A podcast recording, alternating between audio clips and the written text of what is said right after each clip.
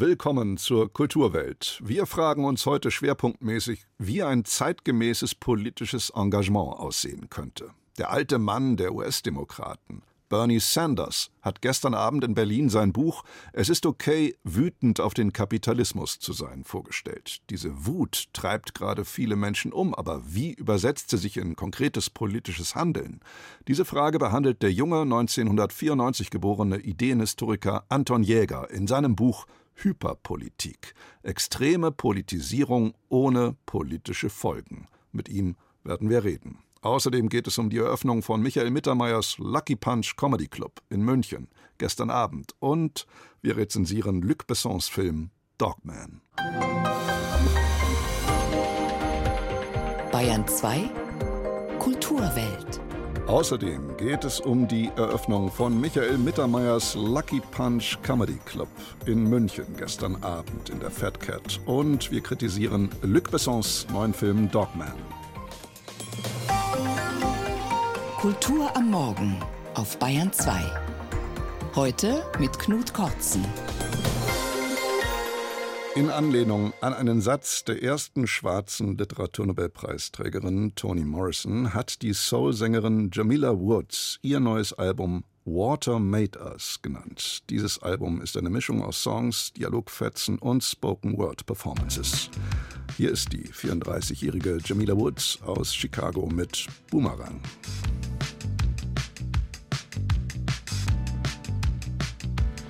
giving you it all or nothing at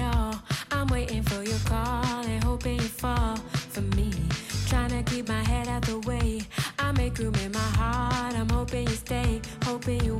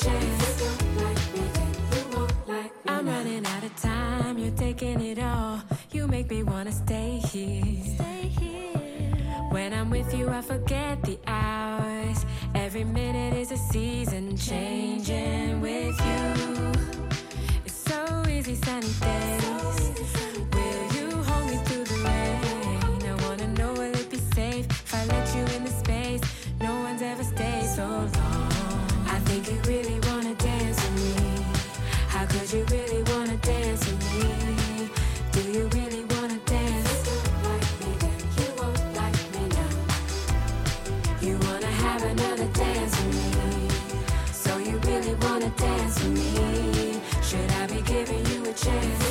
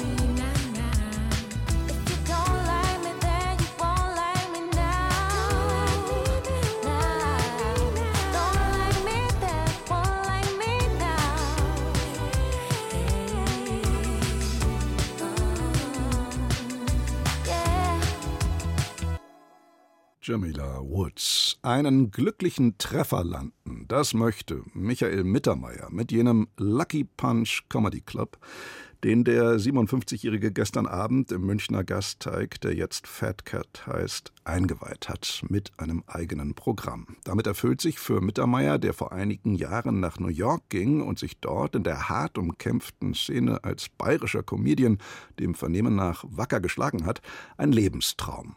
Christoph Leibold war bei der Eröffnung von Mittermeiers Lucky Punch Comedy Club gestern Abend in der Münchner Fat Cat. Wir sind Clubeltern jetzt. Das Kind schlaft noch nicht durch. Da müssen wir halt nur schauen, das ist ganz frisch. Also ich bin sau aufgeregt mit dem Club, aber auch mit dem Auftritt heute, weil es halt schon was Besonderes ist, so eine offizielle Öffnung. Und von so einem lang gehegten Traum einen Club aufzumachen, das ist schon was sehr Besonderes. Pass auf, das Erste ist eigentlich, was man sagen muss. Wir erklären hiermit den Lucky Punch Comedy Club für Jetzt hat er ihn also endlich, den Club, von dem er vor allem deshalb so lange schon geträumt hat, weil er sich in seinen künstlerischen Anfangsjahren selbst so eine Institution in München gewünscht hätte. Der Lucky Punch Comedy Club, aus der Taufe gehoben von Michael Mittermeier gemeinsam mit seiner Frau Gudrun, soll folglich nicht nur etablierten Größen der Szene die Bühne bereiten, sondern unbedingt auch Newcomern. Passend dazu gab's zur offiziellen Eröffnung eine Mixed Show mit sechs, nebenbei bemerkt überwiegend starken Acts. Bekannte und solche, die man sich merken sollte. Ich möchte mich an der Stelle auch kurz vorstellen. Mein Name ist Max Ostwald. Ich bin Comedian, Autor und äh, dementsprechend eine Enttäuschung für meine Eltern. Und ähm, unbekannt aus Film und Fernsehen. Was man als Comedian nicht will, ist so ein Publikum der Kategorie sich nach innen freuen. Eine Gefahr, die zumindest am gestrigen Eröffnungsabend schon mal nicht im geringsten bestand. Die Frage von Moderator Hans Thalhammer jedenfalls war eher rhetorischer Natur. Habt ihr Bock auf Comedy? Das Publikum in Partylaune, maximal amüsierwillig. Das war schon mal die halbe Miete für einen gelungenen Auftaktabend, der es denn auch weitgehend wurde.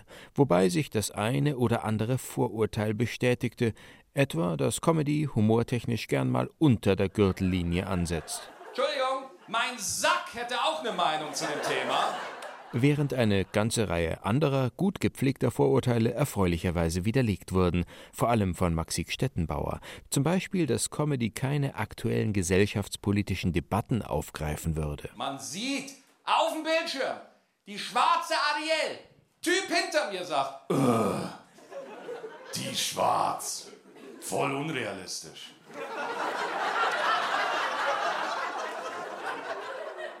Also mich macht die Flosse skeptisch. Also und manchmal kam auch beides zusammen. Politik und Pimmelhumor. Aufgepasst, Markus Söder besteht zu 120% aus Hoden. Der tritt nie zurück, der schwillt ab. Und das wird mag natürlich auch am deutlichen Männerüberhang auf der Bühne gelegen haben, wobei von den beiden Frauen im Line-up die bereits sehr angesagte Tané mit ihren Gags über Sauftouren und Supermarkterlebnisse eher enttäuschte, während man von der abgezockten Newcomerin Anna Lucia gerne noch mehr gesehen hätte. Ich bin Werkstudentin in einem Startup. Äh, wir sind zwölf Leute. Vier von uns sind die Chefs. Ist ein Kreativ-Startup. War ihnen auch sehr wichtig, dass ich kreativ bin. Haben sie direkt gefragt beim Bewerbungsgespräch, bist du kreativ? Und dann habe ich gesagt, ja, also ich mache Stand-Up-Comedy. Und sie waren so, beantworte die Frage. Vielleicht die wichtigste Erkenntnis nach diesem Abend, der Raum funktioniert hervorragend als Comedy Club. Rund 140 Plätze bietet der ehemalige Karl-Amari-Saal. Von überall gute Sicht dank ansteigender Sitzreihen, Top-Akustik sowie intime Atmosphäre dank Holzvertäfelung an den Seitenwänden und Backstein-Bühnenrückwand. Kein Wunder, dass sich Michael Mittermeier auf Anhieb verliebt hat. Als ich dann reingegangen bin, zum ersten Mal in den Raum, und es war ja Kino, da war der Vorhang zu, da war eine Kinoleinwand und dann habe ich gesagt, was ist denn da dahinter eigentlich? Und dann haben wir dahinter gesagt, da ist ja, da ist ein Brickwall, eine Ziegelsteinwand, das ist ja für uns Comedians, da werden wir feucht. Und so lautete Mittermeiers Fazit am Ende der Eröffnung. Wir sind gekommen, um zu bleiben.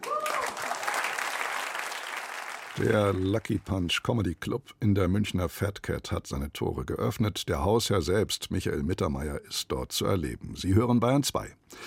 Luc Besson galt einmal als einer der wichtigsten Regisseure des europäischen Kinos mit Werken wie Im Rausch der Tiefe, Leon der Profi, Das fünfte Element oder Nikita. In seinem jüngsten Werk ist der 64-jährige Franzose Dogman auf den Hund gekommen. Im Wortsinn, denn Dogman erzählt von einem an den Rollstuhl gefesselten Mann, der mit zig Hunden zusammenlebt. Die Premiere fand im Wettbewerb der Filmfestspiele von Venedig statt. Nun ist der Film in den deutschen Kinos angelaufen. Moritz Hohlfilder über Dogman. Du liebst Hunde, hm? Mehr als deine eigene Familie. Genau. Zuerst einmal ein Lob auf den Hund, den besten Freund des Menschen. Es ist eine Beziehung, die vor 30.000 Jahren begonnen hat. Der Vierbeiner gilt als empathisch. Damals kam es zu einer Annäherung von Mensch und Wolf. Bei der Suche nach Nahrung und der Jagd lernten sie sich zu helfen. Eine Win-Win-Situation und das bis heute. Sie sind meine Babys. Soweit ich das beurteilen kann, haben Sie nur einen Fehler. Sie vertrauen Menschen. Der Dogman in Luc Bessons gleichnamigen Film lebt in Newark mit Dutzenden von Hunden zusammen in einem verlassenen Schulgebäude. Der US-amerikanische Schauspieler Caleb Landry Jones gibt ihn als tragischen Schmerzensmann, der als Kind von seinem Vater misshandelt und in den Zwinger mit dessen Kampfhunden gesperrt wurde, das ist in Rückblenden erzählt. Weil sich der Junge und die Tiere überraschend verbünden, bedroht der rachsüchtige Vater seinen Sohn mit dem Gewehr und schießt auf ihn. Douglas überlebt durch die wundersame Fürsorge der Vierbeiner und kann schließlich einen von ihnen losschicken, um die Polizei zu holen. Schon in den ersten Minuten von Dogman weiß der Zuschauer nicht so recht, was er da nun sieht. Ein Drama, ein Märchen, eine Sozialstudie, einen Actionfilm oder gar eine Komödie. Dogman ist ein unausgegorener Genremix, dem durch sein wildes Durcheinander nur schwer beizukommen ist, der sich selbst gefällt in der bewussten Durchmischung von allem. Die krude Geschichte verzichtet zunehmend auf Glaubwürdigkeit und Regisseur Luc Besson schreckt auch vor rassistischen Klischees nicht zurück, Etwa bekämpft Dogman mit seinen Hunden ein puerto-ricanisches Mafiakartell, dessen Mitglieder entsprechend feist, schmierig und böse gezeichnet sind, wie banale Comicfiguren. Douglas schickt einen seiner Vierbeiner los, um den lokalen Paten zu bedrohen. Der Hund, durch ein Smartphone mit seinem Herrchen verbunden, verbeißt sich zähnefletschend im Schritt des Mannes und droht ihn zu entmannen. Die Szene hat was, aber sie bleibt auch auf sich selbst bezogen, denn für ein Superhunde-Heldenmärchen müsste sie in ein deutlich überstilisierteres Umfeld eingebettet werden, und als Element eines realistischen Actiondramas wirkt sie dann doch arg gewollt. Luc Besson spricht im Interview von der animalischen Seite des Menschen und dass wir nicht vergessen dürften, woher wir kommen. Animals and nature can help us just to to chill a little bit and then not forget where we're coming from. We're not coming from the last century. We're coming uh, from a million years.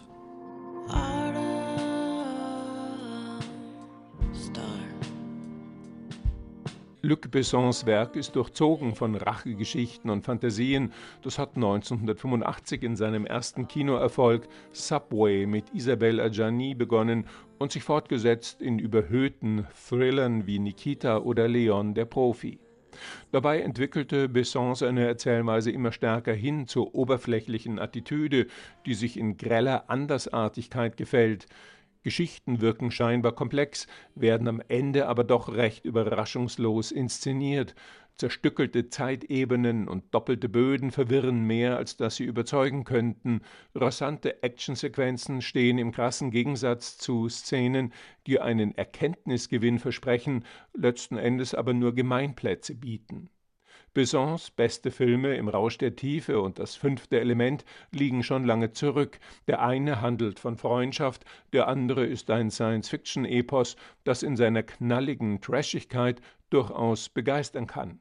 Davon ist Dogman weit entfernt. Nur Hauptdarsteller Caleb Landry Jones überzeugt und dazu rund ein Dutzend ziemlich phänomenaler Filmhunde. Moritz Hohlfelder war das über Dogman von Luc Besson. Der Hund stammt vom Wolfe ab. Hier ist Jamila Woods mit Wolf Sheep. I fear you are not a good person, but I loved you anyway. I wonder if I'm a good person since I always let you stay. Everybody's good, no one is. Everybody's good, no one is. It was the lightning, it was the head first fall, it was the fire. I had to block your calls, I pulled the tower. I saw you lose your crown from the beginning. It was the kingdom coming down. Everybody's good,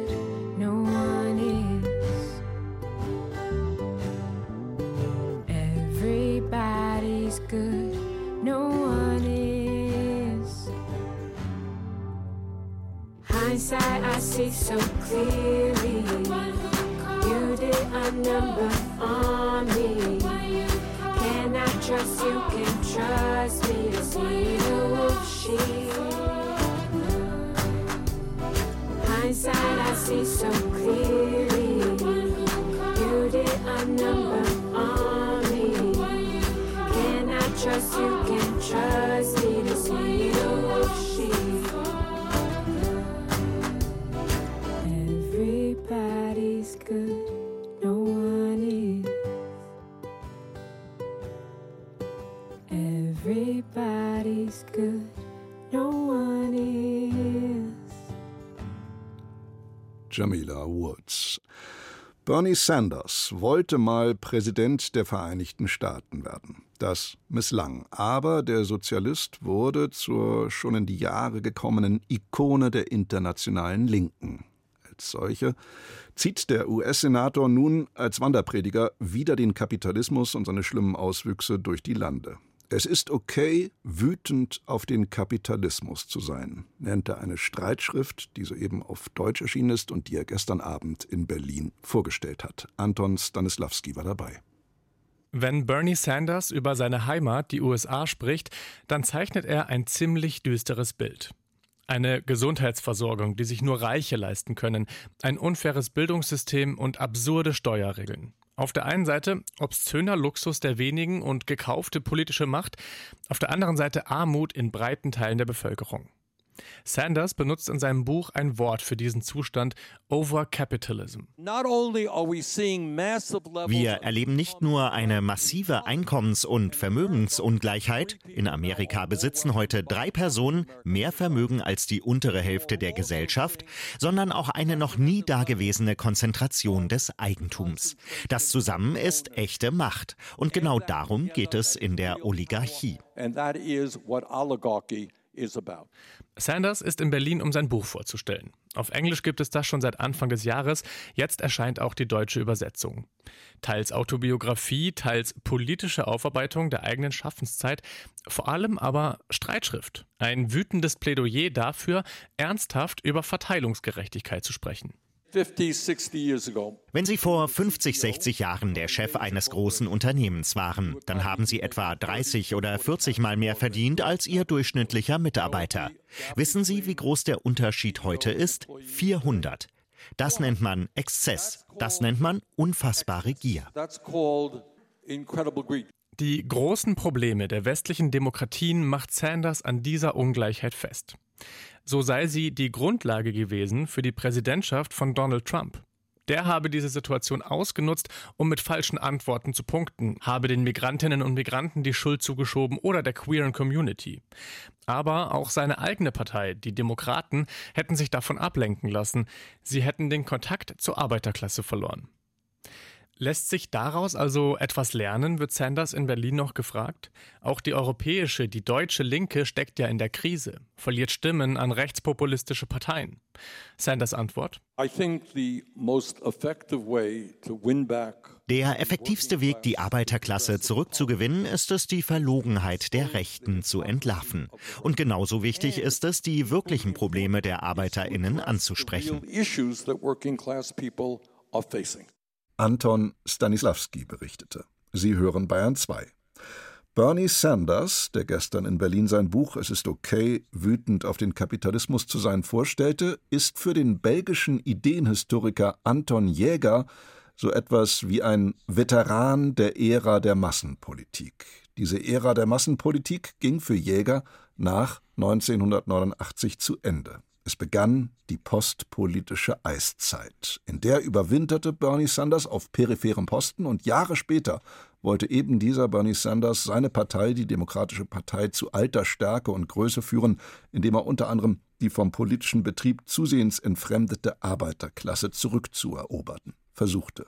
Doch das misslang gründlich, wie man weiß, und wie seine gescheiterte Präsidentschaftskandidatur zeigt. Der linke Hoffnungsträger und Populist Sanders, der bald überall auf der Welt junge Fans hatte und bei den Millennials den Slogan Feel the Burn aufkommen ließ, endete schließlich als Meme als Spottfigur. Jeder hat das rasch viral gegangene Bild von Bernie Sanders bei der Inaugurationsfeier Joe Bidens 2021 vor Augen, wie er da hockt, fröstelnd und missmutig, die in wollenen Fäustlingen verpackten Hände übereinander geschlagen. Vielleicht ist Bernie Sanders ein ganz gutes Beispiel, um zu illustrieren, woran viele linke Politiker heute scheitern. Darüber will ich reden mit Anton Jäger, der mir aus unserem ARD-Studio in Brüssel zugeschaltet ist. Guten Morgen, Herr Jäger. Guten Morgen. Herr Jäger, was lehrt uns das Schicksal vom heute 82-jährigen Bernie Sanders? Ja, so wie Sie gesagt haben, war er ein bisschen ein Veteran aus der Zeit von der Massenpolitik. Aber wenn er in die Jahre 2010 eigentlich versucht, um die Demokratische Partei zu erobern, dann gibt es eigentlich nicht so viel Massenpolitik mehr. Sicher nicht mehr in die USA. Es ist eher eine Zeit, wo die Postpolitik von den Jahren 90 und 2000 zu Ende kommt. Aber sie wird also bedroht durch Antipolitik, aber auch durch Hyperpolitik. Und das meint eigentlich, dass die Institutionalisierung oder die Organisationen, die man jemals gebraucht hat, um an Massenpolitik zu machen, eigentlich kritisch schwächer geworden sind. Und das hat also gemeint, dass Bernie ähm, seine große Revolution, wie er sie genannt hat, nicht hat können durchsetzen. Wir müssen das nochmal versuchen, ein bisschen auseinander zu klamüsern. Bis 1989 gab es Ihrer Meinung nach die Phase der guten alten Massenpolitik, in der es die großen, die mitgliederstarken Parteien und Verbände gab, in der die Gewerkschaften auch ein gewichtiges Wort mitzureden hatten.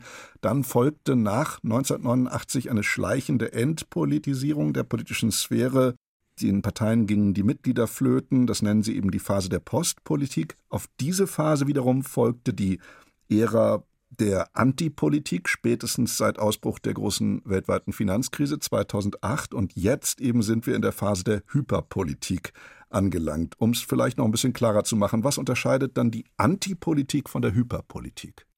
Ja, also wir haben jetzt schon vier politische Formen, nämlich äh, Massenpolitik, Postpolitik, Antipolitik und Hyperpolitik. Also wir mussten ziemlich vor sich klassifizieren sozusagen. Ja. Ähm, eine Weise, um alle vier zu verstehen und auch zu analysieren, ist hier auf zwei Achsen zu sehen. Eine Achse ist die Politisierungsachse und die andere ist die Institutionalisierungsachse. Also die Politisierungsachse geht einfach über die Frage, wie viele Protestbewegungen gibt es, wie stark ist die Gesellschaft polarisiert und wie stark spielt die Politik in die Öffentlichkeit.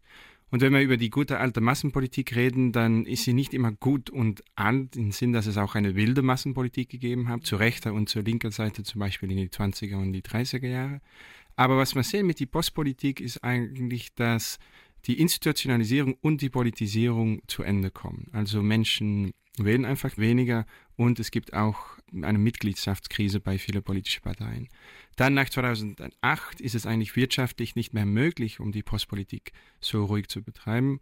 Und dann kommt es eigentlich zu einer Antipolitik, die eigentlich versucht, mit einer sicheren Mittelschicht, also zu linker Seite war das äh, Millennials, die keine Zukunft gehabt haben, zu rechter Seite war das eine, ein kleines Bürgertum, das gegen die Globalisierung war, versuchen sie eigentlich neue Institutionen aufzubauen. Der Unterschied zwischen Antipolitik und Hyperpolitik ist eigentlich, dass Antipolitik noch versucht hat, um zu institutionalisieren. Man hat noch versucht, um Parteien zu bauen, auch wenn es sehr digitale oder, oder kurzfristige Parteien war. Aber bei der Hyperpolitik sehen wir einfach, dass die Politisierung nicht einmal versucht, um zu institutionalisieren. Also man hat eine neue Öffentlichkeit, die sehr spasmodisch und chaotisch bewegt, aber wo die Polarisierung und die Politisierung eigentlich keine politische Folgen hat. Und das ist doch ein Unterschied mit der Antipolitik, die zumindest noch ja, das Problem von der Institutionalisierung hat versuchen zu behandeln. Sie nennen Ihr Buch dementsprechend auch Hyperpolitik, Untertitel Extreme Politisierung ohne politische Folgen. Hyperpolitik klingt ja erstmal in meinen Ohren nach übermäßig viel Politik, richtig? Sicher, und ich glaube, das ist auch richtig, weil wir heutzutage eigentlich sehen, auch durch äh, das Internet, aber auch durch andere Faktoren, dass die Politik wieder in die private Sphäre hineinkommt. Also in die 90er Jahre und die Jahre 2000 haben viele Menschen zum Beispiel auch nicht einmal geredet, auf welche Partei äh, sie waren, wenn sie stimmen gehen. Und das ist heutzutage sicher mit all die kleinen Kulturkriege, die man konstant auch ähm, in die Medien sehen, ist wirklich zu Ende. Zu gleicher Zeit sehen wir eigentlich natürlich auch, dass es ohne Folgen bleibt, weil es einfach institutionell nicht die Instrumente gibt, um wirklich soziale Änderungen zu konstruieren. Aber zum Beispiel, wir könnten sehen, dass in 2020, wie es die große Black Lives Matter Proteste gegeben hat in die USA, da gibt es Schätzungen von 20 bis 25 Millionen Menschen, die auf die Straße gegangen sind gegen Polizeigewalt. Und das ist eigentlich die, die höchste Ziffer, die es jemals in die amerikanische Geschichte gegeben hat. Also es gab niemals so viele Amerikaner, die die Straße aufgegangen sind äh, in die ganze Geschichte. Und natürlich haben sie eine Endfinanzierung von vielen Polizeidepartemente gefragt, ein Problem für raciale Ungleichheit zum Beispiel. Aber wir haben gesehen, dass die größte Protestbewegung in die amerikanische Geschichte eigentlich ein oder zwei Jahre später fast nichts als Erbschaft gelassen hat. Es hat sich sehr wenig geändert. All die Departemente, die ihr Geld verloren haben in 2020, haben es ein Jahr später wieder zurückbekommen. Und das ist, glaube ich, ein typisches Vorbild von Hipperpolitik. Also 25 Millionen Menschen, eine Gesellschaft, die sehr schwer polarisiert ist, aber einfach keine wirkliche politische Folgen, weil man nicht die Organisationen hat, um was zu ändern. Und was wäre jetzt Ihrer Meinung nach ein Lösungsweg? Sie haben ja schon betont, es geht Ihnen um die gesellschaftlichen Institutionen, also die Parteien, die Gewerkschaften, die Vereine. Sollen die wieder gestärkt werden? Dann klänge das ja ein wenig vergangenheitsselig und auch fast ein wenig wie linke Sentimentalität.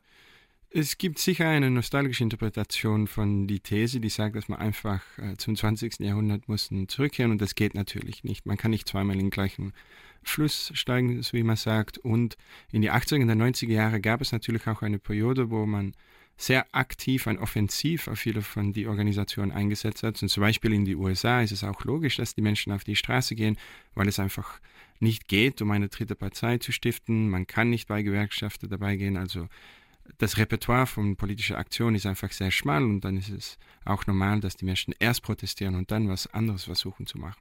Zu gleicher Zeit darf man nicht sentimental sein, man muss äh, schon die Frage stellen, wir befinden uns in einem Jahrhundert mit Problemen, so wie die Klimakrise und auch geopolitische Spannungen heute, die auf äh, viele Seiten einfach noch intimidierer und schwieriger sind dann Probleme aus dem 20. Jahrhundert.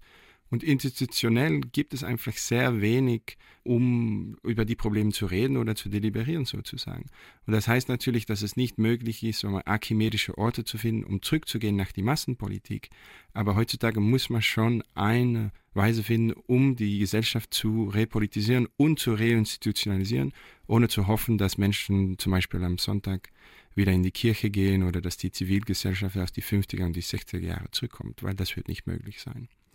Anton Jäger ist der Autor des hochinteressanten Buches Hyperpolitik. Extreme Politisierung ohne politische Folgen. Erschienen soeben bei Surkamp für 16 Euro.